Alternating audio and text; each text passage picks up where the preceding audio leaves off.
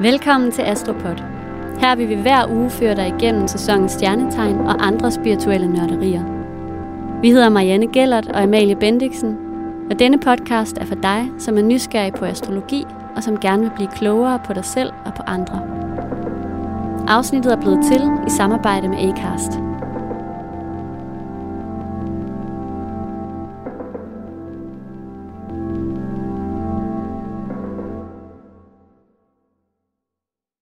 Hej Amalie. Hej Marianne.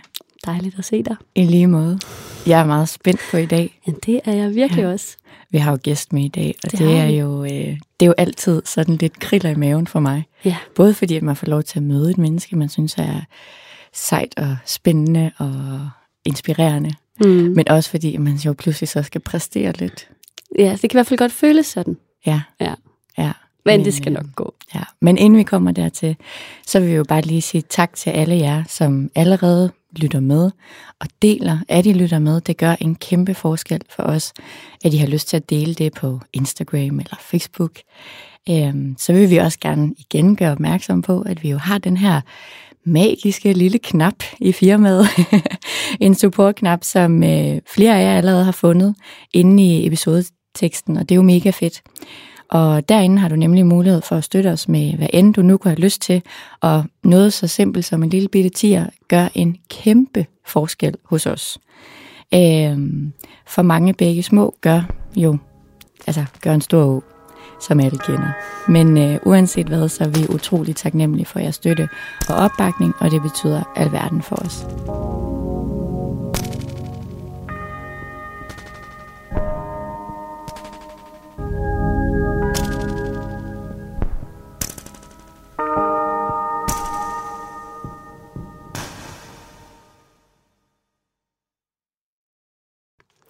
Ja. I dag, der skal det jo handle om dig, Nana Hårgaard. Velkommen til. Tusind tak, Marianne og Amalie. Jeg er så glad for, at jeg må være med. Ja, men altså, vi er helt, vi er helt op at køre. Det kan jeg faktisk godt øh, afsløre. Fedt. Øhm. det er jeg også. Altså, jeg, jeg har haft sådan lidt eksamensmave, fordi jeg bare var så spændt Ja. på at møde dig. Jamen, i lige måde. Igen. jeg føler, det er meget sådan... Øh, jeg føler, I er nogle meget trygge mennesker. Altså, det er den følelse, jeg har. Den energi, jeg får med jer to. Jamen, det er godt. Altså, jeg har det på samme måde med dig. Ja, det må jeg sige. dejligt. Det føles trygt at have dig her i studiet. Og øh, til dig, der lytter med derude, så har jeg jo lige lyst til at give en lille præsentation af dig, Nana, først. Øh, du er jo den ene halvdel af, øh, af veninderne i Fries Before Guys podcasten, som du har sammen med Josefine Kuhn, som er en samtale-podcast. Øh, ja, altså om, om livets store og små emner. Ja. Øhm, og I har kørt siden 2016, er det ikke rigtigt?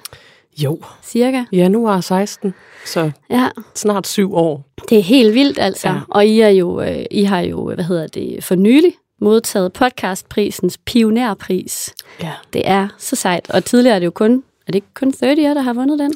Jo, også Hindenburg.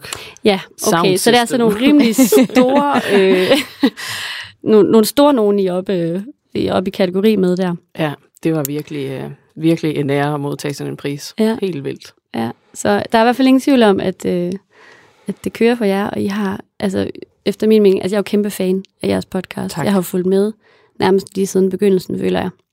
Fantastisk. Og det er jo det, noget af det, I kan, det er det der med at, at holde et rum, hvor man bare føler sig totalt velkommen. Og man kan bare ja, altså slappe af og være, læne sig tilbage, og så sidde og grine med og græde med, og øh, hvad hedder sådan noget, sladre med, og alt muligt andet nu. Det er lige det, vi håber på at skabe. Så det er dejligt, at Ja. du, du har den følelse med det. Ja. Ja, Det har jeg også. så dejligt. jeg har ikke fulgt med fra 2016, men jeg har fulgt med fra 18, da vi ja. Ja. selv begyndte. Jeg tror sådan, det var først i 18, da vi ligesom selv begyndte at lave podcast, at jeg begyndte at høre meget podcast. Ja. Mm. Det var ikke sådan et medie, jeg brugte sindssygt meget inden. Det, det blev vel også først stort der omkring, altså sådan, hvor de fleste begyndte at have et forhold til podcast, tror jeg. Mm. Mm. Ja. Det er rigtigt. Men jeg, jeg har ligget på Rigshospitalet med vejr i jeres t-shirt. Ej, hvor Ja. ja. dejligt. Ej, det er så vildt at få de der historier, ikke? Med, altså, hvor folk har lyttet mm. nogle helt vilde steder. Ja. Ja. Det elsker jeg bare. Ja. ja. Men i dag, der skal det jo handle om dig, og det skal handle om dit horoskop. Øhm, før vi sådan rigtigt går i gang, så har jeg lyst til at altså, har vi lyst til at høre lidt om, hvad der sådan rører sig i dig lige for tiden. Hvad du er optaget af, om der er noget særligt, du sådan har på hjerte. Ja, altså jeg, jeg står lidt på sådan en, øh, en meget ny tærskel i mit liv, hvor jeg øh, ligesom, ja, jeg skal flytte til København fra Aalborg. Jeg har fået en relativt ny kæreste. Vi har været kærester i et år nu. Øhm, jeg skal sådan bo et nyt sted, jeg aldrig har boet før. Jeg skal altså have en hverdag, som forandres i forhold til, hvad jeg har været vant til. Det har været meget sådan øh, meget samlet om, om mig og Josefine øh, i Aalborg, hvor vi har arbejdet det sidste øh, halvandet års tid. Øh, mm. Altså, så jeg har været sådan meget i en lille sådan boble på en måde, hvor jeg har set min kæreste, Josefine, og øh, min mor primært. Ja. Ikke? Så det er sådan, mit liv skal ændres ret meget radikalt, og jeg har været ude for nogle store sådan, forandringer. Jeg blev skilt for halvandet år siden, to, to nej, halvandet år siden. Øh, jeg, jeg har mistet venskaber. Altså, der er virkelig sådan, eller et stort venskab. Mm. Øh, så der er sådan virkelig sket nogle forandringer i mit liv. Så derfor er jeg også sådan et meget åbent sted, hvor jeg sådan er sådan, det bliver spændende, hvad jeg skal modtage nu. Jeg leder sådan efter, ja, jeg er meget sådan fokuseret på, fuck, jeg kunne godt tænke mig at få en ny ven. Jeg kunne godt tænke mig at udforske nogle andre sider af min personlighed. Sådan en mere udadvendt person. Mm. øh, jeg kunne godt tænke mig at altså, elske flere på den måde, som jeg elsker min kæreste og min bedste ven og, altså, og min mor. Sådan, jeg kunne godt tænke mig at give noget mere. Jeg har meget sådan mm. en, åh, oh, jeg skal af med al den kærlighed, som jeg indeholder. Så det er sådan wow. det, jeg er meget optaget af ja. lige for tiden. Og det var en imponerende Ej, måde at gå til livets store omvæltninger. Ja. Meget ja. inspirerende, synes jeg. Altså Også, tillidsfuldt. Ja. Helt ja. vildt. Ja. Også det der med, hvad har livet at, at give, altså, give til mig, eller hvad skal jeg modtage, i stedet for sådan, hvad kan jeg tage? Ja. det synes jeg er en ret... Øh, Ja, altså jeg har været, altså jeg har jo virkelig haft det sådan psykisk skidt, mm. øh, ikke på det, på det her tidspunkt sidste år. Og det, er sådan, det har langsomt bare ligesom det har ramt mig et eller andet sted, hvor jeg pludselig har en anden energi omkring det.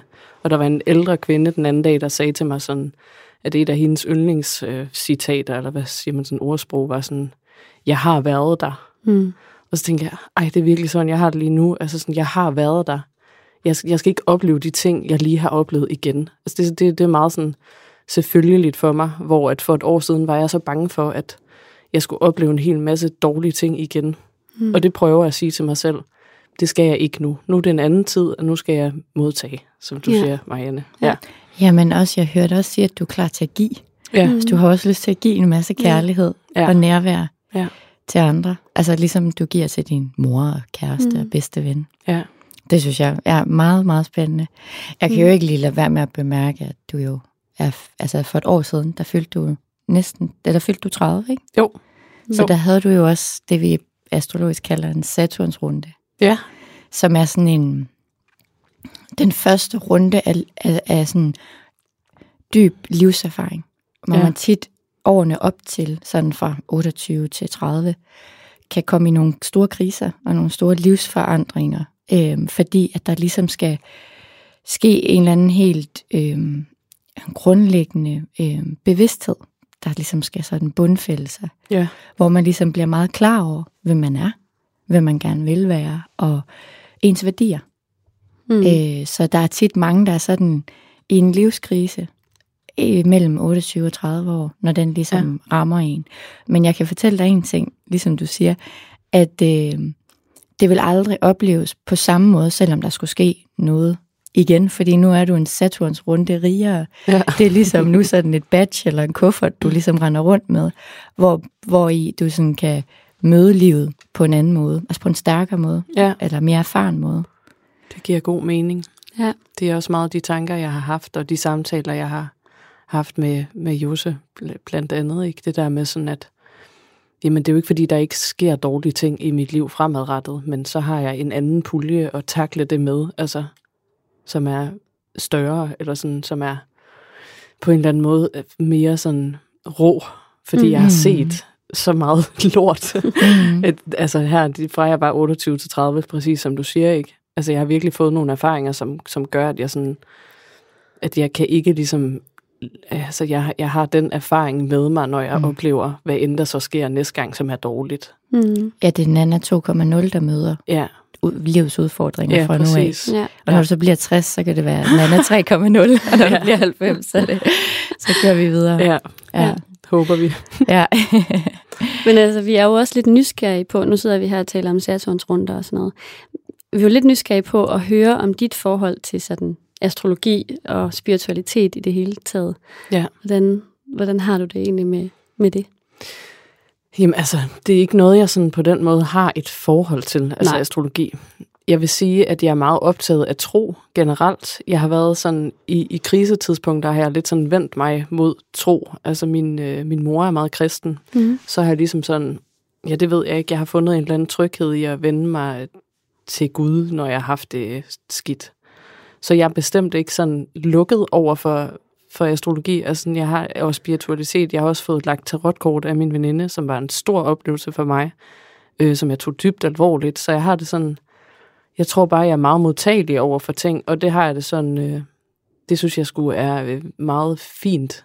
Altså, fordi der, der er mange mennesker, jeg synes, så er de meget sådan, du ved, lukket over for, for ting, de ikke forstår eller har sat sig ind i. Og det er jeg øh, bestemt ikke, når det kommer til spiritualitet. Jeg er sådan, giv mig, hvad end jeg kan tage, og så kan jeg bruge det til noget måske, eller hvis jeg ikke synes, så, så bruger jeg det ikke til noget.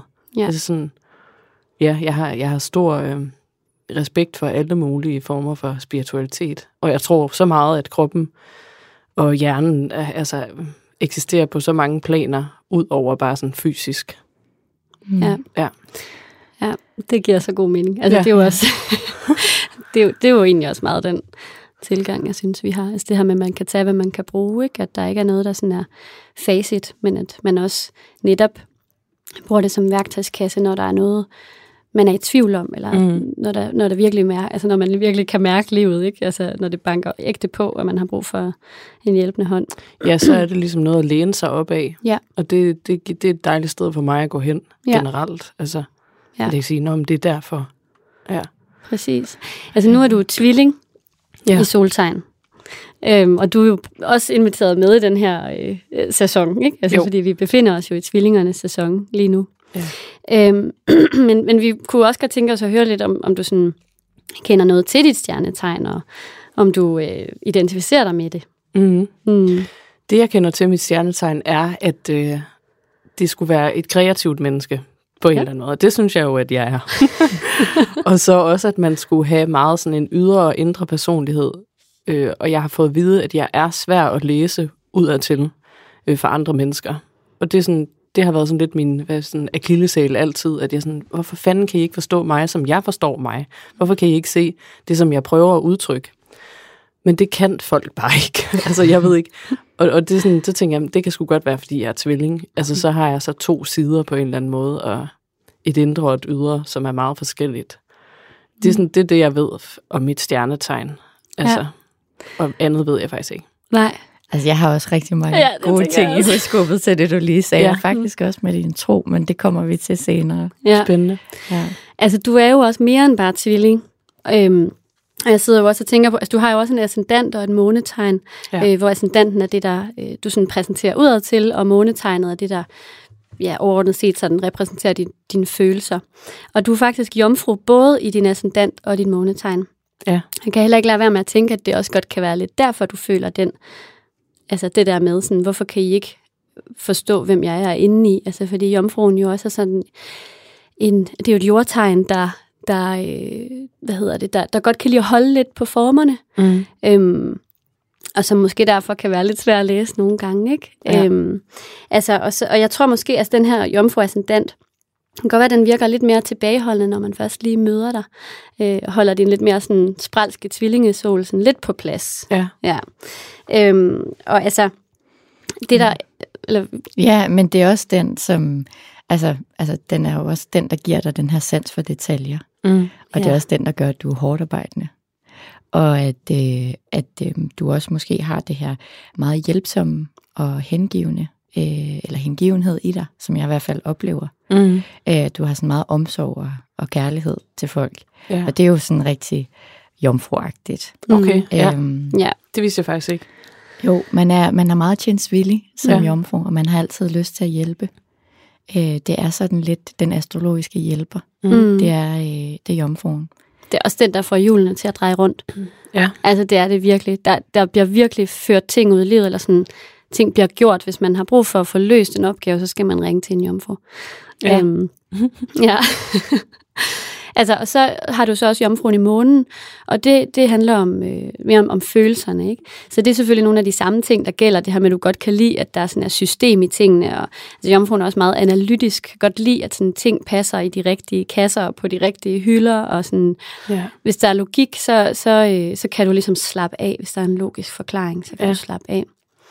Øhm, det betyder faktisk også, at du, øh, har, at du sådan kan at du sådan er ret praktisk omkring dine følelser, at du godt kan udskyde dem til et, til et mere passende øh, tidspunkt. Øhm, ja. Men jeg synes jo også, at vi fortjener, du fortjener lidt at høre lidt mere om tvillingen, andet Ja. end at den bare er tosidet, ikke? Ja. Men kan du genkende nogle af de her ting? ja, bestemt det der med omsorg. Altså, det, øh, ja, det er noget, som er meget vigtigt for mig. Altså, at de mennesker, jeg har i min nærhed, føler sig ligesom taget sig af på en eller anden måde. I hvert fald følelsesmæssigt. Og jeg kan også godt genkende det der med at være hårdt arbejdende. Men jeg synes, det med at udskyde følelser, det er jeg sgu ikke så god til faktisk. Altså det er som om, det bliver dårligere og dårligere til. Jamen, jeg tror også, vi skal... Det er fordi, nu kommer vi ind på dit horoskop, og så skal mm. jeg nok fortælle jer alle sammen lidt mere om alle... Du, for du er faktisk et meget sensitiv person, Ja. ja. og du er et Mm. meget følsom menneske. Mm. Så jeg kunne godt forestille mig, at når vi snakker om det her følelser, så handler det mere om din følelsesmæssige reaktion udadtil. Ja. Mm. At du måske ikke bare står og råber og skriger, eller at du hisser dig op lige med det samme, men du kan godt mærke det indeni. Ja. Mm. Altså du kan mærke, hvor ked af det du bliver, eller hvor såret du bliver, eller mm. medtaget så sådan hele dit indre er et følelseshav, men udadtil holder du en, for, for du godt måske ved sådan, okay, det, det hjælper ikke lige nu, at jeg bare står her og hyler. Mm. Ja, Det, det øh, og så går du lige rigtigt. hjem og gør det, hvor det er passende og lidt Ja. mere privat. Ja. Og så kan du, så, skal, så kan der også godt få fuld spade for vi- violinen og det hele. Ja, ja. det er Øh, rigtigt. ja, det kan jeg altså det er på den måde, det egentlig skal forstås. Det er det der med, at sådan, nu er jeg tvilling i månen. Mm.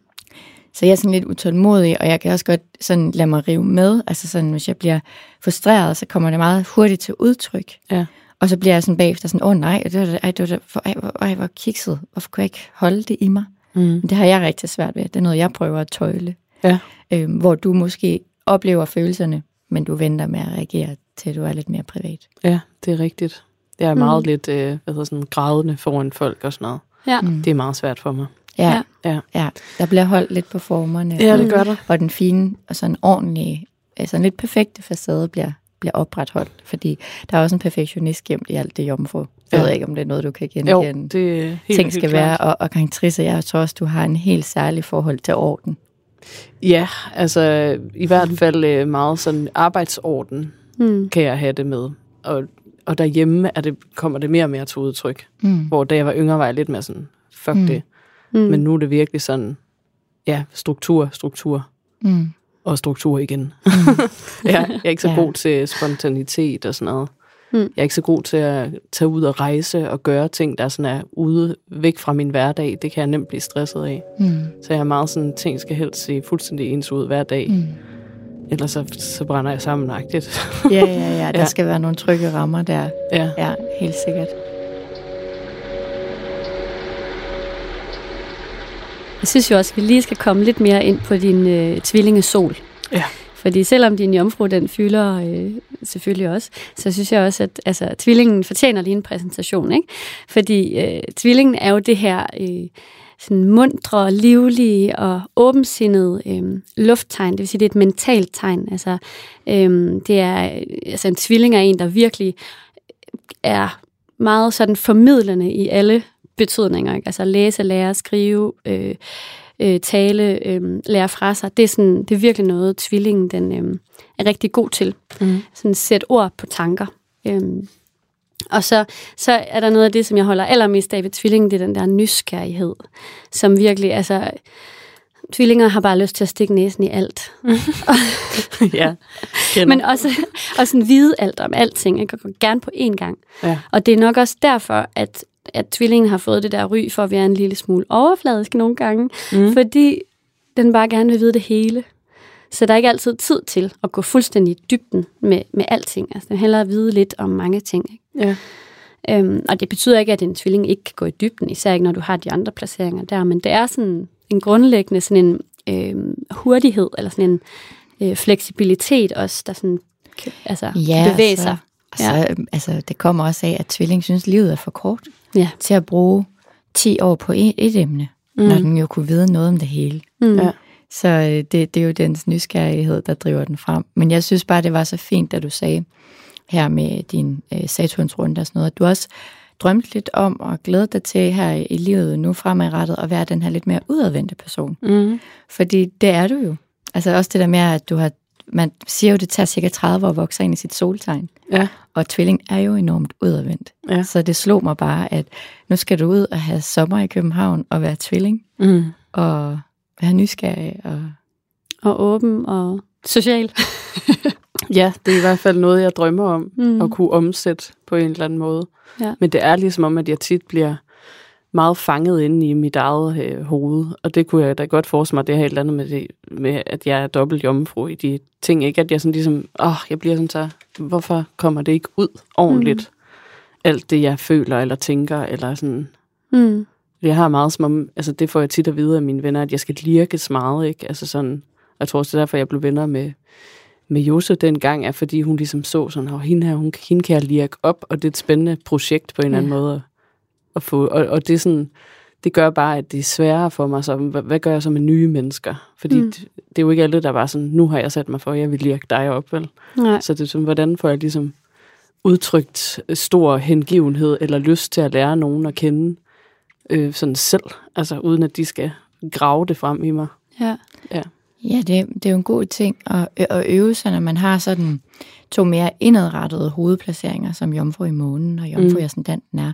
Øhm, og, og, og, og være opmærksom på at have sådan en lille øh, lufthavns velkomstskilt mm. om Mm. halsen, Ja. når man går ud i verden.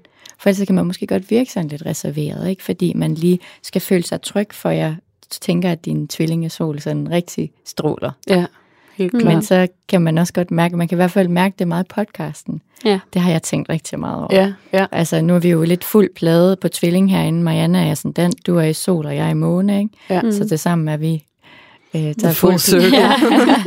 ja. men, øh, men jeg har bare tit, så, så tit identificeret mig med mig, det var også derfor, jeg glædet mig så meget til, at du kom. Fordi sådan, for eksempel din kærlighed til sådan de kendte. Ja. Sådan ja. vores, vores fælles se og hør øh, kærligheds... Ja. Øh, Den er stor. Den er nemlig stor. Ja. Og vide alt muligt, fuldkommen ubrugeligt, om Ja. alle mulige mennesker.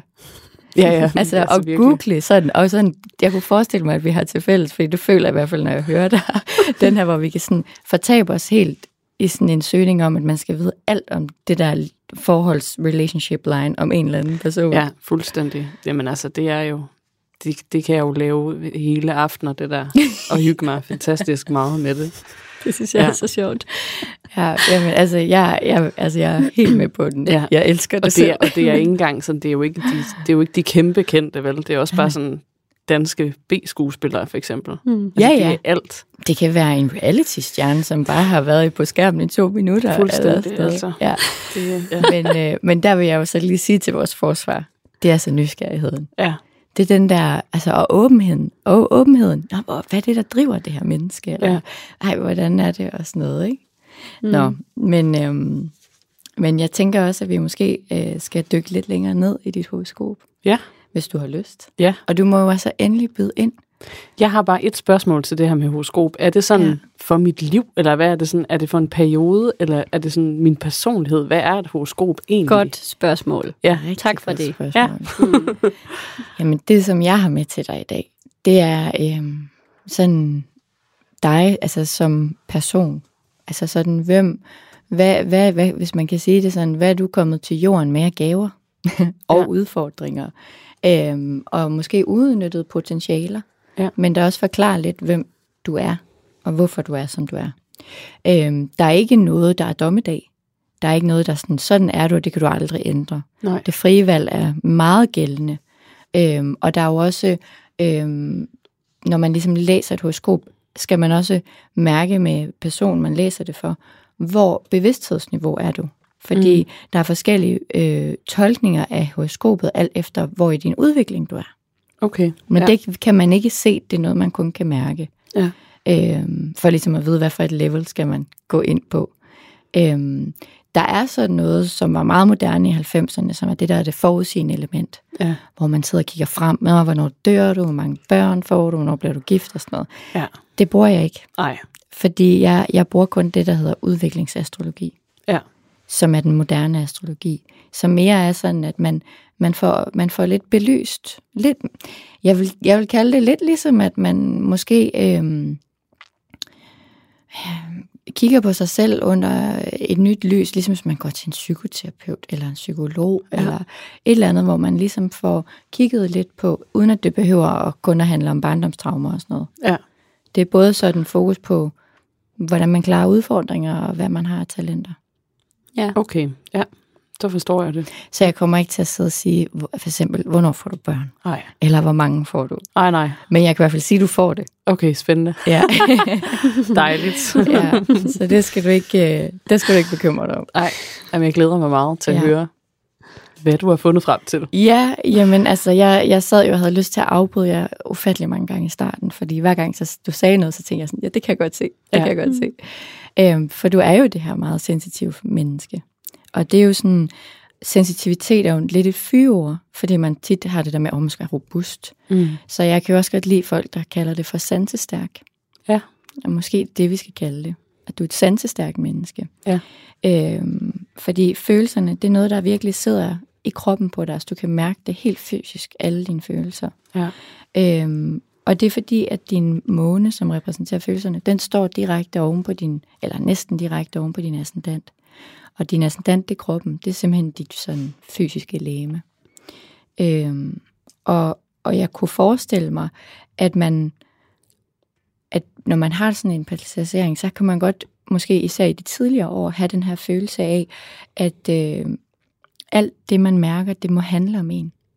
Mm. Altså sådan, at alle de følelser, man får, fordi det er så fysisk, så må det have noget at gøre med mig. Ja. Øhm, og der er det en, er rigtig vigtigt, hvis man har den placering, at man skal, ens opgave er, at man skal kunne lære at skille følelserne ad. Hvad Mm. er mit, og hvad er andres, jeg mærker. Ja. Det er jo ikke nemt, når Nej. man mærker det hele, som om det er ens eget, ikke? Mm. Ja, det er sjovt, fordi jeg, det er noget, jeg forholder mig meget til lige nu, og jeg har også mange samtaler med mine venner omkring det, det her med sådan, jamen altså, det er jo okay, at der er en, der får en irritation, for eksempel, og, og, og så kommer ud med det til mig. Men det er ikke sådan, fordi at jeg skulle have gjort noget anderledes, eller at jeg skulle have forudset det, eller jeg skulle have sådan, ah, løst det på en eller anden måde. Og det, det, er sådan, det er en af mine store problemer, det der med sådan, jeg vil bare ikke have, at nogen skal få en eller anden følelse omkring mig. Altså det kan sådan ride mig som en mare, du ved, hvis Mm. mm. folk har, er blevet såret af mig, eller er jeg har haft en eller anden følelse omkring noget, jeg har gjort eller sagt, eller sådan, jeg kan slet ikke bære det faktisk, og det har været sådan hele mit liv, også da jeg var barn, hvor jeg tit sagde til min mor, jamen mor, du skal sige, at det ikke er min skyld. Altså, Mm. det, det er virkelig sådan, og det fortsætter bare, Mm. og det er faktisk på en eller anden måde blevet værre, synes jeg, med mm. alderen. Fordi jeg så bliver mere og mere ansvarsfuld omkring det. Ja, Og det, det er faktisk et stort problem for mig, ja. synes jeg. Det tror jeg også har noget at gøre med, at du har, altså i dit forhold til andre mennesker, der, det står i fiskene. Ja. Så du har det her med, at du er meget omsorgsfuld over for andre, næstekærlig, men at du nærmest, altså som du siger, at det gør fysisk ondt på dig, hvis der er andre, der lider. Ja. Og hvis det så er din skyld oven i købet, det kan du slet ikke rumme. Nej. Øhm, fordi at du selv øh, mærker ting øh, meget stærkt. Og hvis du på nogen måde skulle give en promille af det til andre, Mm. det vil du simpelthen ikke kunne udsætte nogen for. Nej. Øhm, og det synes jeg jo er meget smukt, men jeg kan godt se, at det heller ikke altid er nemt at være i. Nej, det er det ikke. Nej, det er, det er, øhm, det er lidt ligesom nogle gange at stå som sådan en allergihund ude pels. Mm. Ja. Og så, ja. ja, det er rigtigt. Ja, det er følelsen af at ikke ville besvære, altså sådan mm. overhovedet. Og det er jo sådan, det, så kan man jo ikke have relationer til mennesker, vel, hvis man ikke besværer dem også. Nej. Mm, Øh, det er noget, jeg arbejder mega meget med, mm. med venskaber, og også med min kæreste. Altså. Mm. ja, Jamen det er også det er vigtigt, det er også et tema i dit horoskop, både følelser, sensitivitet, men også dine grænser. Mm. At du måske ikke tidligere har været så god til grænser. Og det er noget, du skal lære at, at finde ud af, altså at kridte banehalvdelen op. Ja. Hvad er dit ansvar, hvad er andres ansvar, og at du ikke kan eller skal redde alle. Ja. Øh, men det kommer vi også lidt mere ind på lige om lidt. Ja.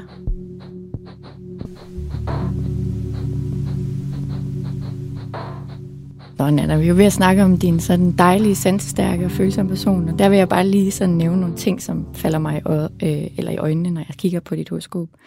Og det er jo, at du har en sol-måne øh, aspekt, øh, og det behøver du ikke at forstå, sådan hvad et aspekt er, men det er ligesom, at de snakker sammen, de har en telefonlinje til hinanden. Ja. Din sol, som er din kerne og identitet, og din måne, som er følelserne. Mm. Øh, de er ligesom på speed dial med hinanden, hvis man kan sige det sådan. Ja. Og det betyder, at du i hvert fald er en, der vil identificere, identificere dig med sine følelser. Øh, og du er også en, hvor at opgaven for dig er også at, at lære sig selv følelsesmæssigt at kende, og blive sig selv følelsesmæssigt. Mm. Øh, og følelserne er vigtige for dig, ligesom at familien faktisk også er enormt vigtig for dig. Det er også det, det betyder. Og moderrollen er også Mm. enormt vigtig for dig. Ja. Er det noget, du også kan genkende? Altså tænker du sådan moderrollen i forhold til mig selv, eller Ja. min mor?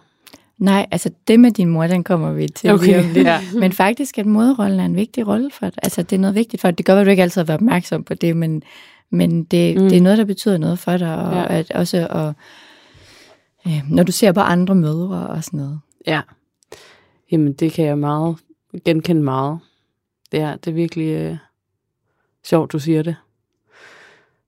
Ja, og jeg bliver også sådan rørt af det, fordi at det er sådan, det er meget en identitet, jeg på en eller anden måde bare sådan venter på at få, mm. øh, som jeg altid har forholdt mig til rigtig meget, og også jeg har været øh, pædagogmedhjælper i i mange år. Jeg har haft meget at gøre med små børn, og det har altid været enormt vigtigt for mig. Så det er sådan, det er specielt at være et sted i mit liv, hvor jeg sådan egentlig troede, jeg ville have børn nu, og det har jeg ikke. Og så er det sådan, det er sådan lidt en længsel på en eller anden måde, som, som jeg, altså, det er ikke sådan, at jeg går og tænker, det sker ikke, fordi det håber jeg 7. i 13. at det gør. Men det er sådan en, det er sådan en kærlighed, som jeg gerne vil placere et eller andet sted, mm. som jeg også fortalte i starten, ikke? Så det, jeg, Mm. det er noget, jeg forholder mig meget til. Jeg tror også i det øjeblik, at det sker, for det sker. Ja, Det kan vi lige så godt bare blive enige om. så tror jeg, der er mange ting, der vil falde på plads. Ja. Ja. Fordi det er jo det er dine følelser, der snakker med din identitet. Så der vil der ligesom, der vil, altså du vil kunne, der vil være en følelse af at lande i dig selv, ja. i det øjeblik, du bliver mor. Det er jeg ikke i Ja. tvivl om. Det er også det, jeg håber på. Altså, Ja. det er sådan, Altså det betyder ikke, at moderskabet er nemt. Nej, det er nej. det ikke for nogen. Men jeg tror, du vil få sådan en følelse af, øhm, og sådan at være sådan, okay, nu kan jeg lige mærke, hvem jeg egentlig sådan helt er. ja, Som om der lige er to Lego-klodser, der passede perfekt sammen. ja, Mm. fedt. Ja. Det, ja, det er fandme dejligt. Men øh, apropos mor, så har du jo månen her på ascendanten, og det vil jo også sige, at du er meget tæt med din mor. Mm. Øh, faktisk sådan helt fysisk også. Altså, I, altså jeg også, gang Trisse har hængt meget ud, kunne jeg forestille mig. Ja. Øhm, fordi hun, altså, hun sidder nærmest oven på dig. Altså, ikke, på, ikke på en dårlig måde, men Nej. altså, jeg har en meget, meget stærk binding. Ja. Øhm, og øh, faktisk er der noget meget smukt, du har i dit horoskop, som faktisk min datter har i sit horoskop. Og jeg mærker det i hvert fald meget tydeligt, men du giver faktisk liv til din mor. Ja. Altså, du, du, giver, altså, du giver liv til din mor. Mm. Øh, og for dig var at få en mening med livet. Ja. Øhm, og at øhm, du har også en følelse af, måske, at din tilstedeværelse er vigtig for din families velbefindende. Mm. At du på en eller anden måde har en, en eller anden ansvarsfølelse af, at du giver liv til familien også. Ja. Ja, det har jeg meget. Og så er naturen din medicin. Hvordan tænker du det? Det kan man bare se. Altså Ja. det har jo mere øh, månekonjunktion, så vil du simpelthen kunne blive hel- helbredt ved at gå ud i naturen. Altså Mm. du, øh, du, altså det er jo også noget at gøre med det her med, at du kan mærke, du har en, øh, en evne, der gør, at du kan mærke, om ting er levende. Idéer, ting, mennesker, forhold. Og der er noget, der er ved at være dødt. Altså det Ja. kan du faktisk mærke, at der, ikke, der er ikke mere at komme efter her. Øhm, og det er også noget at gøre med, at, øh, at nærvær er en af dine store styrker. Mm. Øhm, du har et meget, øhm, hilende nærvær på andre mennesker. Øhm, og øh, så handler det selvfølgelig også om, at du skal bruge livet på at blive dig selv og lande i din krop. Mm. Altså lande sådan rent fysisk her på jorden med dine følelser og hele den her sansestærke personlighed. Ja. Men det er sjovt, det der med naturen, fordi jeg, altså jeg har oplevet over de sidste par år, at jeg virkelig sådan, altså har været mere i naturen, været meget ude at gå øh, med Josse meget. Mm. Altså hun har inspireret mig meget i forhold til at komme ud i naturen, og øh, skoven er et sted, jeg kan lide at være. Havet er et sted, der er godt for mig og sådan noget. Det har jeg ikke sådan taget stilling til før, for tre år siden måske. Så det er sådan, jeg kan tydeligt mærke nu, at jeg for eksempel er totalt ude af min gå-tur-rutine, og jeg plejer også at løbe og sådan nogle ting, for ligesom det grounder mig. Og, det, og, og jeg er et sted lige nu, hvor der sker så mange ting, at jeg har ikke ro til den, øh, til de vaner, og det, det, det gør noget dårligt for mit sind, mm. kan jeg godt mærke. At jeg, er det healer, der er kommet ud i naturen? Ja, det gør det helt ja. klart. Og det er bare sådan, det er bare så ærgerligt, når jeg så er i de perioder, hvor det mm. ikke lige kan lade sig gøre, eller jeg kommer ud af den. Mm. Det er altså også godt, når man har en tvillingesol og går ture, fordi ja. det er der, man kan bremse sit tankemøller. Ja. Der sker sådan en eller anden form for øh, luftrensning op i hovedet, ja. når man går tur som tvilling. Helst alene. Ja. Du må selvfølgelig også godt gå sammen med nogen, du godt kan lide at snakke med, fordi tvillingen elsker kommunikation. Ja. Men også alene vil være godt, fordi altså, du er jo... Øh, altså, du, er, øh, du har det, der man kalder, hvor at sensitivitet er, er et tema i dit horoskop. Og det er fordi, at du faktisk har mange psykiske evner også. Mm. Øhm, du er, øh, du kan mærke, hvad folk tænker. Du kan simpelthen, altså, og det er jo også det, jeg tror, der har været svært med dig, at hvad skille ad, hvad er mit og hvad er andres. Ikke? Ja. Øhm, du kan også øh, mærke det der med, om tingene er levende, om der er nærvær i det, og, og så give det selv. Øhm, og du kan så, så sågar også, så er du meget, meget øh, følsom over for stemninger. Du kan mærke, hvordan folk har det bare, de står med ryggen til dig. Mm. Øhm, og oven i købet, så kan du også mærke sådan øh, tankeformer, om folk har sådan negative tankeformer, uden at det nødvendigvis er en tanke, du læser. Men du kan sådan mærke alle energier. Mm. Altså du kan virkelig sanse det enormt stærkt. Ja. Og det er faktisk noget, hvis du har lyst til en dag at gå ind i det, så vil du have nogle, altså du har klaverjante evner. Nå, spændende. Ja. Mm. Og du har sådan, altså du har virkelig psykiske evner, både healer-evner og klaverjante evner, og hvis du har lyst til at åbne op for den portal, så den her meget, meget smukke følsomhed, du har, mm. og du kan fornemme folk og se folk så klart, den kan du bruge til noget, hvis du skulle have lyst. Ja. Ja, det ved man aldrig. Hvis du engang mangler, hvis du bliver arbejdsløs. ja, det er 7 9 13, vi håber det ikke. Nej, men jeg har da også tænkt sådan, altså da jeg var yngre, ville jeg gerne være psykolog og sådan nogle ting, ikke? Så mm. det er sådan, ja. Ja, det er sjovt det der med ligesom at mærke, hvordan man kan give liv til, til mennesker. Også meget min mor, ikke? At det, er sådan, det, det er virkelig rigtigt, at, at jeg kan mærke, at det er mig, der ligesom ser hende meget klart, og den følelse har hun også selv. Det er meget tydeligt, at det er ligesom sådan, altså jeg ved godt, når man møder nogle mennesker, så ser de en på den måde, man gerne vil blive set, og hvor man trives allerbedst, og mm. der ligesom er vækst inde i en. Det kan jeg tydeligt mærke, at det er, sådan, at det er noget, jeg bidrager til ja. i min mor. Altså. Ej, hvor er det fint. Det tror jeg, du bidrager til alle, som ja. du har ladt tur komme ind ja. bag den skal, du har. Ja. Fordi du har en lille, en lille voldgrav. Ja, det har jeg.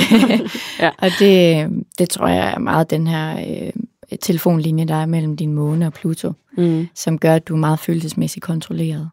Ja. Og det gør du for at passe på dig selv.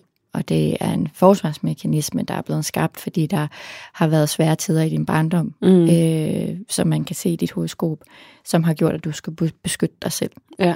følelsesmæssigt. Ja, det er Og rigtigt. den, øh, den, den kan jo være øh, en gave, når, når der er magtkamp omkring en, eller hvad det mm. nu end er, øh, at, at, at tingene går højt for sig. Men den kan også være en hemmesko, især som jeg tænker, du kan have måske kunne mærke, især i dit tidligere liv, eller i tidligere liv, i dit yngre liv. Mm. Øhm, måske i forhold, kunne jeg forestille mig. Jeg har den selv, Nana, ja, så jeg kender den virkelig godt. Ja. øhm, øhm, jeg kan i hvert fald sige, at den i hvert fald har været sådan til mig, at jeg er tit er blevet svigtet af kærester, mm. fordi jeg ikke har turde give mig hen. Ja. Og det er jo sådan en ting, den godt kan komme til, fordi man ikke rigtig lader folk komme ind ind. Ja. Selvom man gerne vil det. Mm. Men man ved ikke helt, hvordan man bliver ved med sådan at, at holde lidt en distance. Ja, det er rigtigt. Jeg har, Ja, men det er også meget, altså, min barndom, som har været, virkelig været præget af altså, konflikt mellem mine forældre, der blev skilt, og altså, det, det har, jeg har stort set ikke sådan rigtig haft barndom, før jeg blev måske 12 år. Altså sådan mm. haft den der følelse af sådan at være et barn. Altså, ja. Nej, du har den her Saturn nede i femte hus, som viser, at du har skulle være meget hurtig voksen. Ja. Det der har jeg. ikke været særlig meget af sådan den der øh, frie barndom, hvor man, altså og ikke, det er jo ikke en bebrejdning af dine nej, forældre, nej. det er jo bare et ansvar, fordi du har kunnet mærke alt omkring dig, mm. så har du også taget et ansvar på dig. Ja. Det er ikke nogen, der har påduttet dig på den nej, måde. Nej, nej, nej, men altså, det er jo sikkert også noget, som mange skilsmissebørn kan mærke, ikke? Mm. Og det, ja, det, for mig har det været meget, meget sådan hæmmende, mm. og meget sådan, nok det, der sådan har, har sådan stadfæstet, at mit indre liv, det er noget, der er i mig, og ikke udadtil, eller sådan. Ja, eller, ja. ja, det er i hvert fald noget, som har skabt den der voldgrav der, mm. som jeg håber, eller som jeg er blevet bedre til at takle, men som jeg ligesom nok skal arbejde med altid, kunne jeg forestille mig. Ja, men jeg tror også, altså jeg vil sige, altså et, et lille fif, mm. man, fordi man kan også altid se, hvad der er godt mm. terapimæssigt i et horoskop. Ja. Og faktisk lige præcis den der med, den der sådan øh, ansvarsfølelse, du har, som du bare har fået med dig fra barn af, øhm, den kan du løsne op ved faktisk at gå ind og øhm, prøve at gøre sådan noget som, øh, det ved ikke, gå til sådan noget, ikke fjolledans, det er et dårligt ord, men sådan noget fri bevægelsesdans, altså sådan noget, hvor man gør nogle ting, der er lidt barnlige. Mm. mm. Altså, altså giver sig selv... Barnlige udtryksformer. Øh, eller ja, ja, hvor man løsner lidt op. Øh, det kan også være skuespil, og det kan også være, det kan være alle mulige ting, men sådan noget, hvor man ligesom slipper tøjlerne. Ja. Og så tror jeg faktisk også, det vil, altså, kunne, der vil være nogle nøgler, der øh, drejer i de rigtige nøglehuller, når det er, du også får børn. Mm. Fordi så derigennem vil du kunne gå ned i børneniveau og ligesom være med på, på det barnlige. Ja. Og, ja. og åbne lidt op ja. øh, der. Nå, men altså, du har jo også, altså din sensitivitet, det er jo, nu bliver det meget følsomt alt sammen, men der er jo også det her med, at jeg synes, det giver sådan god mening i forhold til, hvad du laver, at du har den her måne med telefonlinje, hvis vi skal bruge det udtryk igen. mm. Og det gør jo, at du har brug for at sætte ord på følelserne. Og ord er faktisk noget, der giver dig tryghed. Og det er noget, der er med til sådan at bevidstgøre dine følelser. At når du kan forklare til andre, hvad du føler, kan du bedre forstå dine følelser og ja. rumme dem. Øhm, og du kan også få det her tankemøller, hvis det er, at du ikke kan udtrykke dine følelser. Hvis det er ligesom en måde, hvor du ligesom, det her, det ved jeg ikke lige, hvad jeg siger, eller jeg ved ikke, hvordan, jeg kan ikke forklare det endnu, mm. så kan det give dig sådan en tankemøller, ikke? Ja. Øhm, og øhm, hvis du sådan, som du selv siger, hvis du ikke får gået din ture og alt det der, og dine følelser så måske bliver sådan lidt urolige, så kan det også gøre dine tanker lidt uklare. Mm. Øh, så kan du få den her lidt fuzzy state, hvor du ikke lige sådan har det der klarsyn, som du ellers har. Ja. Øhm, og så har du også det her, det betyder altså også, at du snakker som din mor, og du gang også snakker om din mor. Ja, ja. Altså, hvordan snakker, altså sådan, som om man har den samme, eller hvad? Nej, jeg tror, altså, nu kender jeg jo ikke din mor, men Nej. andre, der måske kender jeg, kan sige, ja, okay, de snakker lidt på samme måde. Eller eller sådan. Ja, og så har, at du også altså, snakker om din mor. Altså, du, ja, din, ja, det gør jeg. Ja. Ja, vi har en til en den samme stemme også. Er det, rigtigt? er det rigtigt? Ja. Nej, hvor sjovt. Det har vi. Altså hun er sådan lidt mere, mere jysk end mig, hvis man kan være det. Men det kan man godt. øh, men endnu mere end mig, ja. Okay, oh, fantastisk. Det, det gør jo også, når man har sådan en månemarkur, at man godt kan lide at tale om fortiden. Altså man kan godt lide at tale om gamle dage og minder og ja. alt sådan noget. Øhm, og man bliver også meget hurtigt overstimuleret. Ja. øhm, og har brug for lidt tid alene til at lade op, ikke? Jo. Øhm, og det er jo det her med, at du elsker jo mennesker, men du kan også hurtigt få nok.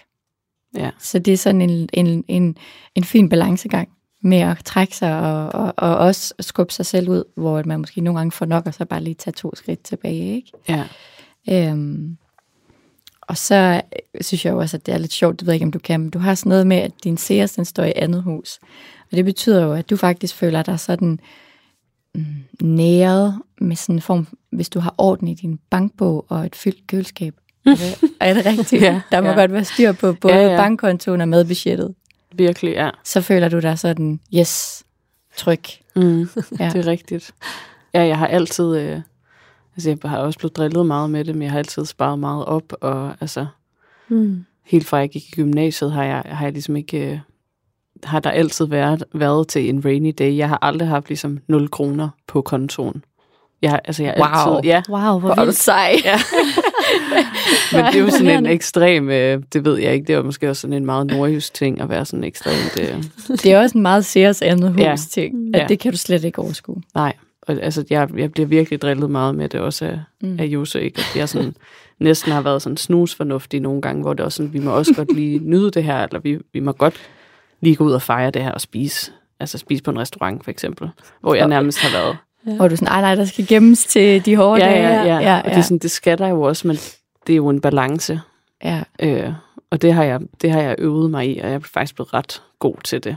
Og så Sådan. at kunne tage nogle chancer. Og, Ja. Ja. Nå, det er godt. Jamen, det får mig nemlig lyst til at, at snakke om det næste. Det er jo, du kan jo også godt lide lidt ja, luksuriøsitet. det kan jeg. Ja. Og du kan jo også godt lide, der er jo stor glæde ved sådan at klæde dig smukt og, og, Ja. ja. og skønhed i mange former og sådan noget. ja, Øhm, det er jo noget, du virkelig også, øh, det nærer dig også.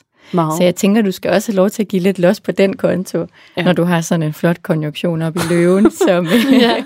Ja. som, øh, gerne vil vise sig frem. ja, og tage sig lidt ud og sådan mm. blive lidt forkælet og give gaver til folk og sådan noget. Ja, Ja. Ja, det kan jeg godt lide. Ja sådan at forkæle både dig selv og andre. Ja, Ja. Vi, det, ja og det, øh, det bliver mere og mere, synes jeg. Hvor da jeg var yngre, var det mere sådan, var det den der snusfornuft, men nu er jeg sådan mere, ja, nu er jeg også sådan, jeg sætter altså pris på den her kop, Ja. som jeg har- ønsket mig, eller sådan, Og nu må jeg altså og godt nu må få jeg den. godt få den. Ja, ja, meget. Ej, hvor fantastisk. Ja, I lyt med mere, når vi øh, går mere ind i dine talenter. Det lige om lidt.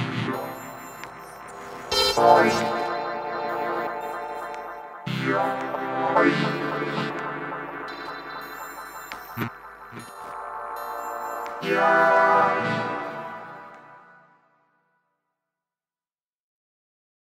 Nana, Ja, jeg har jo mere til dig. ja det er dejligt. øhm, hvordan, hvordan er det egentlig, at jeg sidder og siger de her ting? Jamen, altså, jeg, kan, jeg synes, det er meget, meget spændende, men jeg får også sådan en, på en måde sådan lidt en øh, ydmyghed, eller sådan en, ja, åh, skal det handle så meget om mig, ikke? Det er sådan meget den følelse, jeg får. Men det, det, er også, altså, det, det er også forbundet med en stor, det ved jeg ikke, selvomsorg eller kærlighed, at jeg sådan, okay, nu lader jeg mig faktisk bare forsvinde i de her ting, du har at sige om mig. Og det er meget dejligt. Altså. Nå, det er jeg glad for. Ja. Altså, jeg synes jo, du er enormt spændende. Altså, både inden jeg læste dit horoskop, men også især efter. Der er jo så Tak. mange altså, facetter af dig, og så er der jo også, det er også lidt sjovt, øh, nok bare for min egen interesse, men der er jo også flere af vores øh, ting, vores horoskoper, dit og mit, som minder om hinanden. Ja. Så jeg sad også og altså, kunne genkende mange ting, hvor jeg sådan, virkelig fik den der følelse af, at jeg kunne mærke hele dig Mm. da jeg lavede det, hvilket altid er sådan. Det er lidt ligesom, når man læser et horoskop på forhånd, så er det lidt som om, at personen, man læser om, kommer på besøg Ja, i det, man sidder og gør klart. Og det Så jeg sad, du sad klikker. lidt op på mit kvistværelse i Ja. går ved siden af mig med min døde stueplante. Ja, hvor dejligt. ja det, var, det var i hvert fald rigtig dejligt for mig. Ja. Nå. Øhm,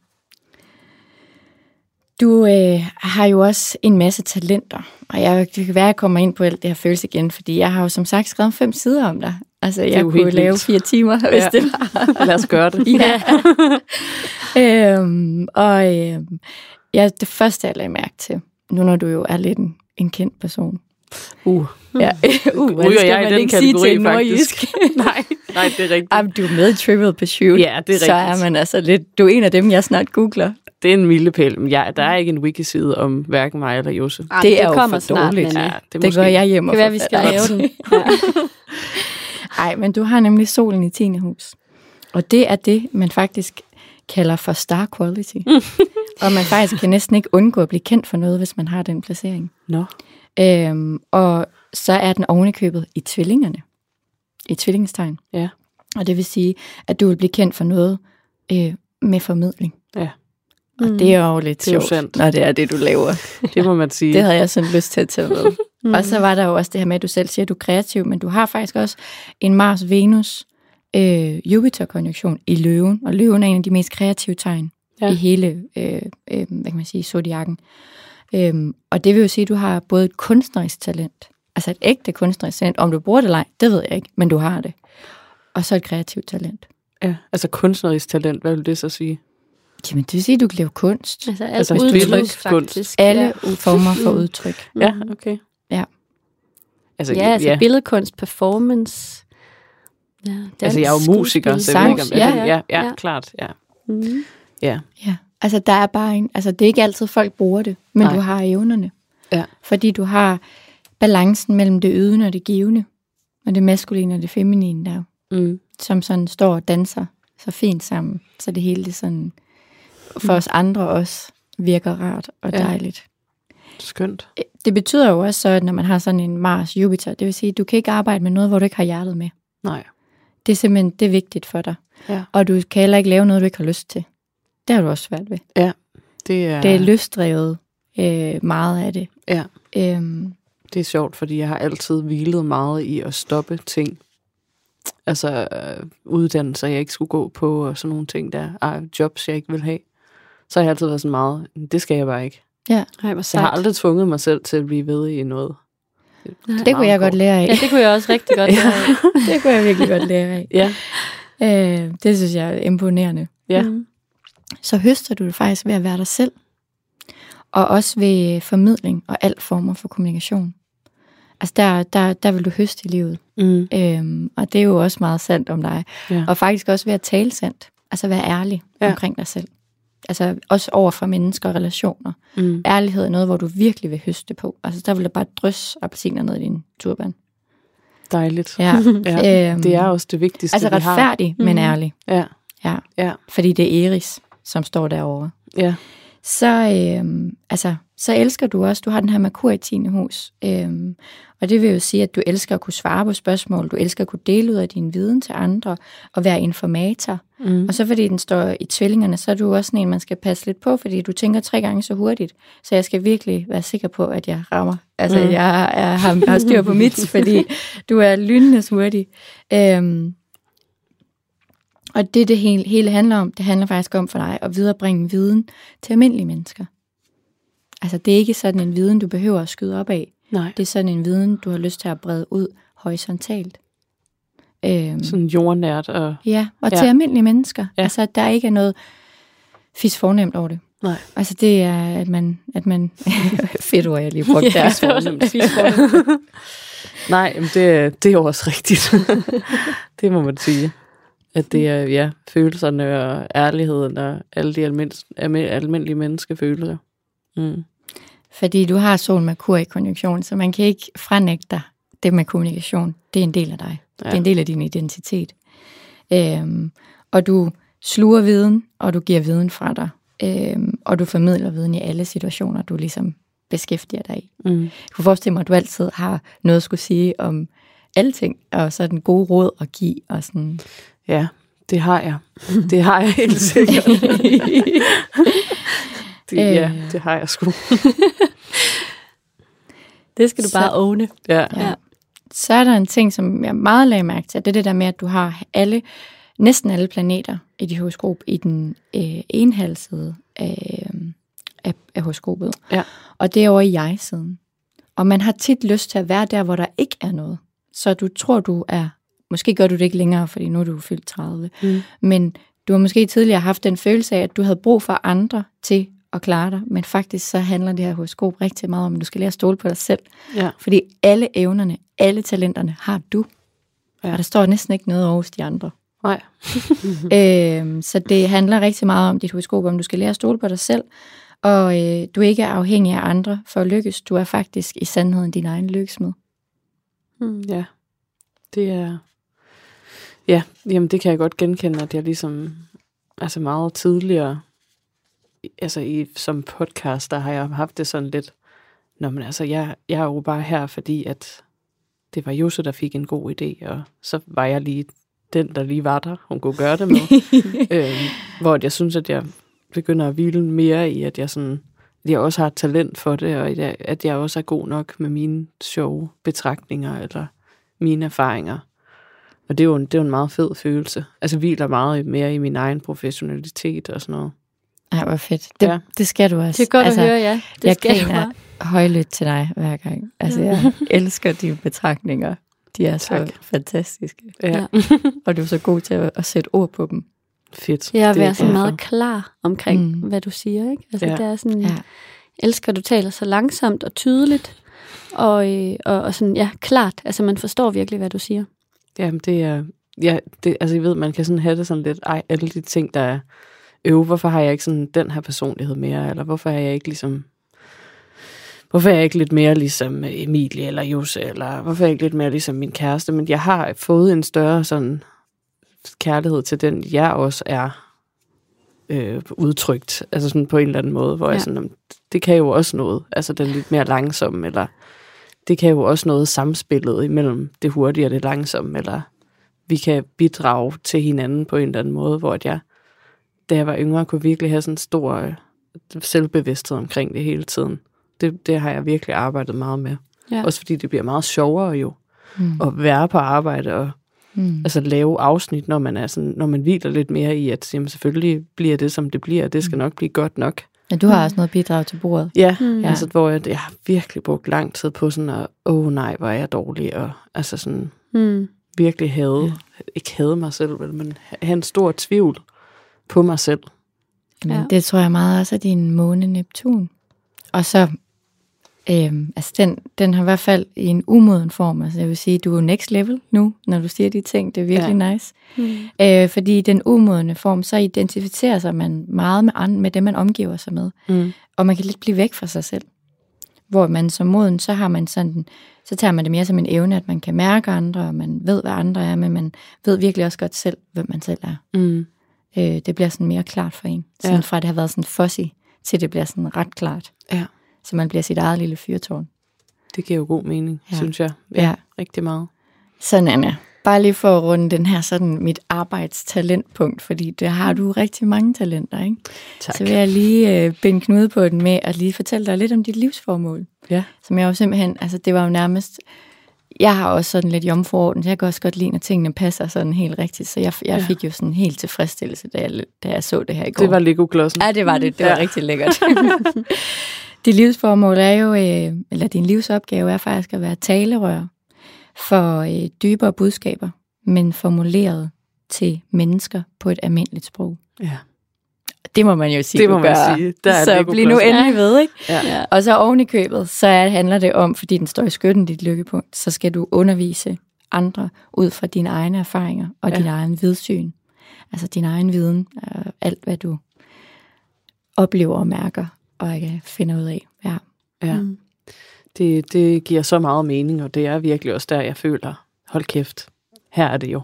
Ja, Der er du i flow. It's mm. the source. Ja, Yes. ja, ja. Og Ej, den fedt. følelse af at sidde og, altså når der er noget, der går i hak, som mig og Jose taler om, eller når vi planlægger noget, eller når vi drømmer om et eller andet projekt, ikke, så er det virkelig sådan, jeg får virkelig den der følelse af stor, stor mening. Og det er jo så dejligt, altså, at det så også passer sammen. Det er altså også lidt sygt, at du allerede som kun 30-årig gør, hvad du... Altså, altså du er i, inde i dit livsformål. Det, Mm. det er altså mange mennesker, der ikke er, er kommet dertil. Altså de Ja. er der måske først, når de er 40 eller 50 ja. eller sådan noget. Ja. Der har du altså været Speedy Gonzales. Ja. Ja. ja, og det er jo sådan lidt sjovt, fordi det sådan kom lidt ind fra siden, ikke? Eller sådan kom bare lige til mig, at så, så var det det, jeg skulle ende med at lave. Ja. Øh, så det føles sådan lidt sådan lykketræfsagtigt, Mm. meget skæbne tilfældigt. Jamen, det er På også måde. skæbnepunkt. Ja, ja, så det, det, det passer meget godt. ja. Men altså, jeg kan jo mærke, øh, skal jeg sige, elefanten i rummet, ikke? Mm. Det er jo kærligheden, kan ja. jeg mærke her, Ja. ikke? Her i øh, vores øh, tidlige sommer. Mm. Den, øh, jeg føler trænger sig meget, ja, jeg føler meget, at du egentlig, mange af de ting, jeg har sagt, øh, ikke at de var ligegyldige, men at du godt, du måske egentlig har landet meget i dig selv. Mm. Det er også kvæg den udvikling, du har været igennem, som du selv siger, de sidste to-tre år. Ja. Øhm, men jeg kan mærke, at din nysgerrighed er stadig er, og nok også fordi du selvfølgelig er i et forholdsvis nyt forhold. Ja, ja Øhm. det er jeg. Hvad har du lyst til at spørge mig om? Eller også om? Mm. Jamen, jeg tror, altså, jeg tror, jeg har lyst til at spørge om sådan, altså, jeg ved godt, det kan man jo ikke spørge om, men sådan, om jeg er i det rigtige, fordi det føler jeg virkelig selv, at jeg er. Altså, jeg har, jeg har, det er som om, det siger man jo altid, men sådan, når man går fra nogen, så man sådan, så giver det bare så meget mening, at man gik fra hinanden, ikke? Men det er sådan, da jeg gik fra min eksmand, så, så havde jeg ikke nogen kærestesover. Jeg havde ikke noget, der sådan gjorde ondt på den måde. Og det var meget specielt for mig, fordi jeg sådan, det, det, det undrede mig virkelig, fordi jeg altid har været sådan meget, meget god til at mærke mig selv i forhold til kærlighed, og haft store følelser, og store forelskelser, og sådan gode forhold, altså med, med god kommunikation, og med sådan store følelser. Og så var det bare specielt det der med så at lukke ned for noget, hvor jeg ikke havde det, hvor jeg ikke havde den der sådan store sådan kærlighed, der var gået tabt, eller sådan. Og så tænkte jeg sådan, kender jeg så egentlig mig selv, når jeg så pludselig havde det på den måde. Mm. Og så bliver jeg kæmpe forelsket igen, og er det øh, stadig meget forelsket. Og så tænker jeg bare sådan, jamen, kender jeg overhovedet mig selv i forhold til kærlighed, eller sådan, kan jeg regne, det, kan jeg regne ud, hvad der er det rigtige for mig? Altså, fordi jeg, jeg føler, det her er meget rigtigt. Ja. Jeg føler mig meget set og meget elsket, og, sådan, og har også fundet ud af, hvad der er vigtigt for mig i kærlighed, pludselig ved, mm. ved at blive kærester med, med min kæreste Frederik. Altså sådan, mm. hvor jeg sådan, wow, jeg havde jo virkelig meget brug for fysisk berøring, for eksempel. Mm. Sådan nogle ting. Jeg føler bare, at jeg har lært så meget om mig selv i forhold til, hvad for en kæreste jeg skal have det sidste år. Så ja. derfor er jeg interesseret i det. Ja, ja, ja. ja det er godt, når du er jomfru måne og, og jomfru ascendant, så har du brug for fysisk berøring. Ja. Det har du. Og du har også brug for, at man er meget tydelig i sin kærlighed til dig. Ja. At det er en, der ikke er bange for at vise, at, at han holder af dig. Mm. Øhm, det er vigtigt. Ja. For ellers vil du begynde at tvivle, og så vil du selv øh, signalere, at du måske ikke var så interesseret, og så kunne der ske sådan lidt en, en misforståelse. Ikke? Ja. Øhm, men altså, det er jo altså en vigtig livsledsager for dig, det er en, der, en, der du kan tale med, Mm. og en, som giver dig øhm, plads til at også at tale, men også altså udtryk. Altså sådan, og, og ofte så også en, der er sådan en, en kundskabsrig person, Mm. er en, du vil sætte meget stor pris på. Altså en, der kan mange ting, eller hvad? Ja. Eller Ja. er dygtig til noget, eller sådan, altså har, har en, altså, en, en bred vifte Ja. af, af, af, af talenter også. Mhm. Ikke? Jo. Det vil falde i hak med dig. Ja. Det er sådan det, man kalder din livsledsager. Også en, der giver dig male, altså giver dig plads til udtryk, og sådan, altså, samtidig med det er en, du kan snakke med. Ja. Mm. Øhm, så har du jo øh, syvende hus, som er parforholdets hus. Det har du stående i, i fiskenes tegn. Altså jeg må jo lige sige til jer derude, vi har jo ikke din kærestes horoskop med, så på Nej. den måde kan jeg jo ikke se om I er et match. Nej. Det, der, der skal jeg jo lægge jer to sammen. Ja. Men jeg kan fortælle dig om, hvad der er vigtigt for dig, så kan du, så kan du selv tænke, om han fylder det ud. Ja, ja, ja. Mm. Øhm, Han var godt nok sådan, ej, tag da mit horoskop med, og så Er det tænkte? "Ej, Er det det kan vi ikke nå. Og, Ej, Ja. øv. ja. Det, nå, en Jeg anden ved, at gang. han er dobbelt tyr, eller sådan et Er det Okay. rigtigt? Ja, det ved jeg, at han er. Nå, hvor fint. Altså, han er, hvornår han fødselsdag? Øh, 3. maj. Jamen, så er han i- født ved Mm. middagstid, eller sådan noget. Ah, men så lige den er sådan, den der, den kan jeg ikke lige regne ud sådan lige hovedet her. Mm. Men okay, så han er tyr. Det passer jo rigtig godt med din dobbeltjomfru. Ja, det gør det. Okay. Det er jo for det første en, hvor at, at, røre Ja. og nyde Mm. er Ja. rigtig vigtigt. Og han er en, der tør tage dig i hånden og sige, du skal min. Ja. Og det er vigtigt for dig, Ja. for at du føler dig tryg. Øhm, så det er jo virkelig nice. Mm. ja, det er rigtigt. Øhm, og så, øhm, nu ved jeg ikke, hvad han laver, men jeg kunne forestille mig, at han også er en interessant person med mange talenter. Ja, det er han sgu. ja, men han er, altså skal, han er ved at uddanne sig til journalist. Okay, Har været- kundskabsrig person. Har været musiker, spiller Mm. trommer. Han er trommeslager. Ja. Ja, han har arbejdet også i restaurationsbranchen. Meget æstetiker. Han, han kan mange ting. Der passer jo mange ting. Han har også et godt serviceorgan, ligesom dig. Ja, det har han. Mm. Og det er jo også vigtigt, fordi der ligger også en, en at du bliver næret og, og, og, og føle omsorg. Fordi jeg tror, hvis jeg skal sige noget i forhold til parforhold og dig, så tror jeg måske, at øhm, altså, parforhold er meget vigtigt for dig, og der skal være kvalitet i parforhold. Ellers Mm. så ved du det ikke. Nej.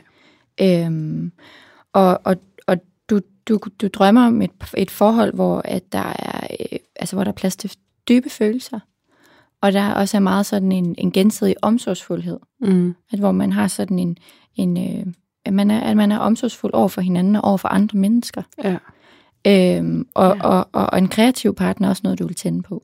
Mm. Øhm, og Du har nemlig det her ønske om at være omsorgsfuld og næstekærlig og givende over for andre. Det vil du også gerne have, at han er, men også over for dig. Mm.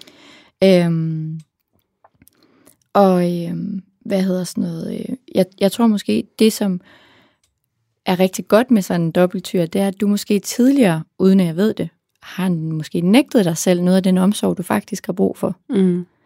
Ja, øh, og så har du har jeg. bare plejet andre. Ja. Og givet meget til andre, men ikke selv fået det, du egentlig havde brug for. Ja. Så det, at du har åbnet op, at du faktisk også er klar til at være mere modtagende, Mm. og du så får sådan en sød og, og ydende, omsorgsfuld tyr, det er da bare fantastisk. Ja, jeg tror meget, det er den der følelse af sådan, både at kunne være lille og stor i et forhold. Eller sådan, mm. jeg, jeg har meget brug for også at blive beskyttet, tror jeg, jeg har fundet ud af. Mm. Jeg har brug for den der, altså at kunne være lidt lille en gang imellem. Mm. Det, det er den måde, jeg føler, og det er jo også sådan en meget sådan maskulin, feminin energi, ikke? Jo, jeg tror også, det er din Saturn i femte hus, der nogle gange har lyst til at få lov til at være barnet. Ja, Altså Ja. ikke at have bære alt ansvaret, som du altid har gjort. ja. Det, jeg Ja, altså, altså- føler virkelig, at jeg kan være barnet med ham. Ja, Og så det jo- have han i sådan en tryg favn også, Ja. ikke? Ja. Jo, meget. Ja. Jo, også bare sådan fysisk er han også sådan stor og høj, og Mm. altså meget sådan, ja, meget sådan, altså hvis jeg forestiller mig nogens far, så er det ham på en eller anden Mm. måde, så det, er også, det giver også meget mening for mig, at jeg sådan, jeg, jeg sådan gerne vil have, at han skal være far til mine børn, ikke? Fordi han er meget faragtig, Ja. Og meget sådan, ja, han er bare dejlig. Ja, men det lyder Nej, virkelig dejligt. Du, og du smiler, mens du siger Ja. det. Hvor er det fantastisk. Ja, jamen, altså helt sikkert, fordi du har også behov for den her stabile partner. Mm. Fordi at svigt har været et tema i, i, i dit liv Mm. øh, og i din barndom.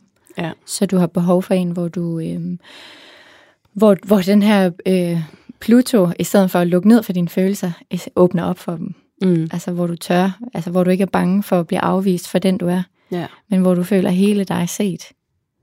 Øhm, ja, men øhm, udover at han selvfølgelig skal være stabil og have en god favn og gribe dig i og alt det der, så er det jo også vigtigt, at han er en, der... Altså, du tænder jo også, du har Mars i løven, ikke? Du tænder jo også på en, som øhm, også har lyst til at være din ven, men også har lyst til sådan at vise sig, eller ikke vise sig frem, men sådan... Altså, jeg plejer at sige, hvis man har Mars i løven, så kan man Ja. lidt godt lide... Man har lidt et, et forsanger øh, Syndrom. syndrom. ja. At man godt kan lide den, der sådan bærer sig selv, mm. Mm. og ikke er bange for sådan at stå frem og hviler i sig selv på den måde, og sådan, mm. at andre også lægger mærke til en, uden at man sådan, det er ikke fordi, man har sådan behov for at andre direkte har lyst til ens kæreste eller sådan noget, men der er noget lidt sexet ved at turde stille sig lidt frem. ja, helt klart. Øhm, Det kan jeg, øh, det kan jeg meget genkende. Og så igen også en, der er kreativ selvfølgelig. Ikke? Ja. Øhm, og så øh, tænker jeg også på, at det er også vigtigt at sige, at du også i dit syvende hus også har vædderens tegn. Så det er også en, en, en, en partner og et parforhold, hvor at lige så meget det er vigtigt med omsorg og følelser og alt det der, øh, at være ordentlig over for folk, så handler det også om, at man skal også være enormt ærlig. Mm. Det er meget vigtigt med en sådan meget rå ærlighed, Ja. øhm, så du kan navigere i det. Og så også noget eventyrslyst. Man må også godt have lidt spontanitet og lidt aktivitet og gøre nogle sjove ting. Ja. Så der også er sådan lidt leg i det, det Ja, så det ikke klart. bliver for, for alvorligt. Vi er meget forskellige i forhold til sådan noget med spontanitet. Der er din kæreste. Mig min kæreste. eller? Hvem er okay. den spontane? Det er han. Er det Okay. rigtigt? Ja, Ej, hvor fedt. han er meget sådan, det her skal vi ikke planlægge, og jeg er sådan, lad os planlægge det i smadre. Ja, ja, Så det ja. er, sådan, det er en balance, der lige skal... Det er en balance, der skal findes. Ja. ja, ja. Men jeg tror, det der, det der med at planlægge det hele ned til mindste detalje, det er den der øh, jomfru, der, der dominerer hos dig. Ja. Fordi der har du sådan, der har du øh, det er følelsen af orden, hvis det hele er i mindste detalje. Mm. Men den må du godt give lidt slip på, og så bare sige, jamen, jeg følger med. Ja, det prøver jeg. Ja. Ja. ja. Altså ikke, at det ikke er forkert. Du, nogle gange skal han også give dig lov til at planlægge. Ja, Men jeg tror altid, det er en god idé at finde ud af, hvad er vigtigt for dig at planlægge, og mm. hvad er ikke vigtigt for dig at planlægge. Mere kig på det. Ja. Hvor er det, at forventningerne, at du ikke vil blive skuffet, hvis ikke det gik, som det gik. mm. Og der skal du lade være med at planlægge. ja. Og der, hvor du ved, at du kan blive skuffet, hvis ikke udfaldet af en ting, så bliver du nødt til at sige til ham, jeg bliver nødt til at planlægge, for ellers kan jeg ikke rumme det. Nej, Så bliver det ikke en god oplevelse. nej, klart, ja. Føler du, at du sådan har fået nogenlunde svar på dine spørgsmål, eller er der noget andet, du har på hjerte i forhold til det her med, med kærlighed? Nej, jeg føler, at jeg sådan har en, et rimelig godt blik af, hvad det er, jeg har brug for. Øh, og sådan en, ja, nok også en, en forståelse af, altså alt det, vi har talt om i forhold til min personlighed, hvad det så er, jeg så ender med at få i en partner, eller sådan, hvad, hvad det er, jeg ender med at søge, mm. synes jeg giver god mening i forhold til der, hvor jeg står nu, som jeg føler er et ret stærkt sted, personlighedsmæssigt, at jeg så har et, et forhold, hvor jeg sådan føler, at alle de ting bliver mødt, eller hvor jeg sådan føler, at mit fulde potentiale er noget, jeg gerne må give plads til, og jeg gerne må lade fylde. Fordi det virkelig har været et issue for mig, at det der med, som du sagde, Amalie, det der med sådan at, at lukke nogen ind, altså at man så, jeg har kunne blive skuffet tidligere, hvis jeg har mistet nogen, fordi jeg ikke har tur at vise dem hele mig. Mm. Og nu har jeg det lidt sådan, jamen det her er hele mig, og det føler jeg mig meget set for. Mm. Øh, Så det, det hele giver rigtig god mening, synes jeg. Det er jeg glad for, at du synes. Altså, jeg vil, jeg vil i hvert fald bare sige, jeg tror ikke, I kunne have mødt hinanden, før du var kommet dertil. Nej. Fordi han appellerer meget til hele din sådan lidt mere bevidst, dit, altså 2,0, Nana, Ja, som vi startede med at sige. Ja. Øhm, fordi han, øh, altså mange af de ting, hvor man kan sige, hvor der har været nogle udfordringer i dit horoskop, dem har du vendt til at, at, at, at lave til dine potentialer. ja. Og det er du nu. Der er du på et modenhedslevel, øh, level, Mm. hvor du ligesom kan, kan rumme og gå ind i det, så det også kan få sit fulde potentiale. ja. Det er full circle, altså. Det er det altså. Det er fandme sejt gået. Altså, Nana, tusind tak, fordi du har lyst til at blive set på den måde. Det synes jeg virkelig er sejt og modigt at stille op til. Og ja, wow, Melle, ikke en analyse. Jeg har bare siddet herovre og været helt musestille og sådan, nej, hvor er det spændende. Er det spændende. Men jeg vil lige sige, at inden vi runder af, ikke, så har jeg jo faktisk forberedt en tvillingequiz yes. til jer begge to. Spændende. Og jeg ved godt, Nana, du, du ved jo så måske ikke så meget om stjernetegn. Nej, Men nu har vi fortalt lidt om tvillingen. Vi har i hvert fald snakket om dig i lang tid nu, ikke? det har vi. Så jeg tænker, at øh, du, du, du får lov at gætte med. Ja. ja. Du kan jo ligesom være Malles wingman her i quizzen. Ja, Yes. det skal jeg prøve på.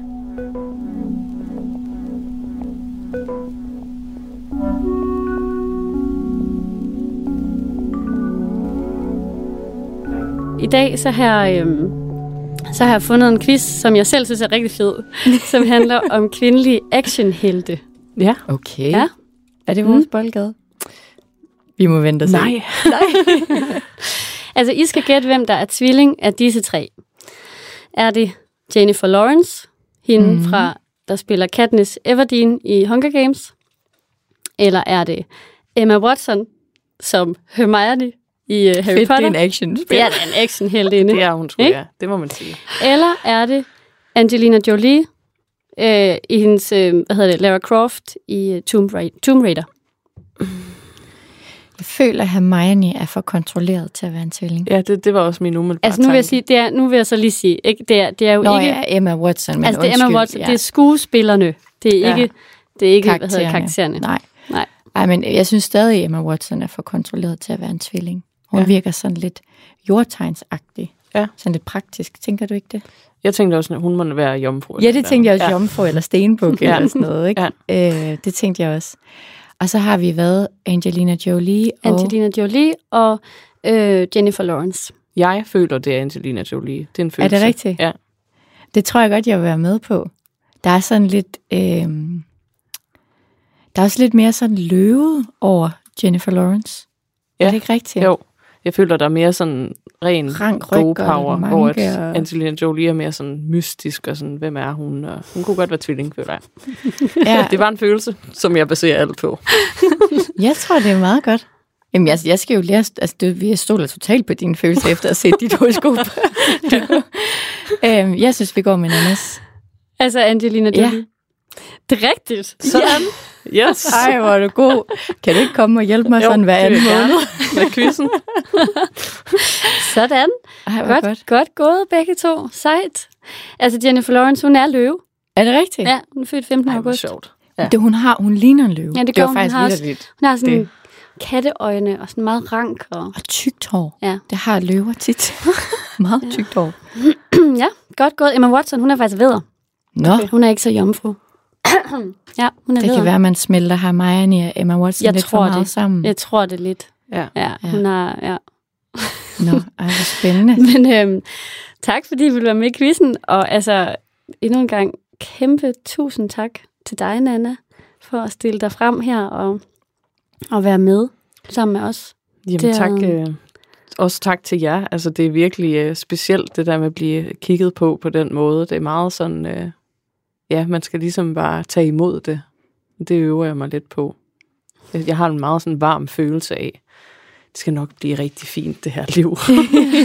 ja, Det har jeg også, når jeg ser på det. fedt. Ja, Ja, Det Selvom jeg jo gerne ville have haft, du sagde, at du får tre børn, og I øh, jeg ved kommer det til at godt. blive lykkelige til at stay inde. Men det, Men så må du huske at give mig et ekstra horoskop næste gang. ja, det skal jeg nok. Det kan også være, at jeg, hyrer dig til at lave vores kærlighedshoroskop. Det kan du altid gøre. Det skal du være velkommen ja. til. Ej, tusind tak, Nana, fordi jeg fik lov til at kigge på dig. Tak til jer.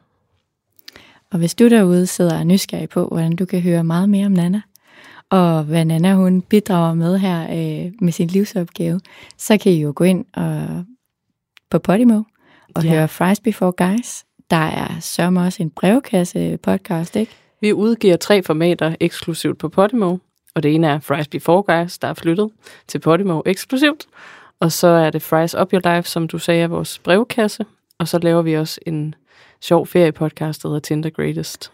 Ja, det må jeg altså ikke gå glip af. Det er virkelig, man, man, øh, man skal sidde et sted, ikke i en stille kupé, for mm-hmm. man kommer til at grine højt. Det er jeg glad for. Ja, så øh, hvis I gerne vil lytte mere med til Nana, så gå ind på Podimo og find hende der. Og til dig, der lyttede med, tak fordi I lyttede med. Og øh, næste uge, der er det jo krabsens sæson, det er det. Og der skal vi snakke om øh, månen, som hersker i krabsen, Mm-hmm. og selvfølgelig også, hvad det vil sige, at nu vi bevæger vi os ind i den mere indadvendte krabsesæson. Ja.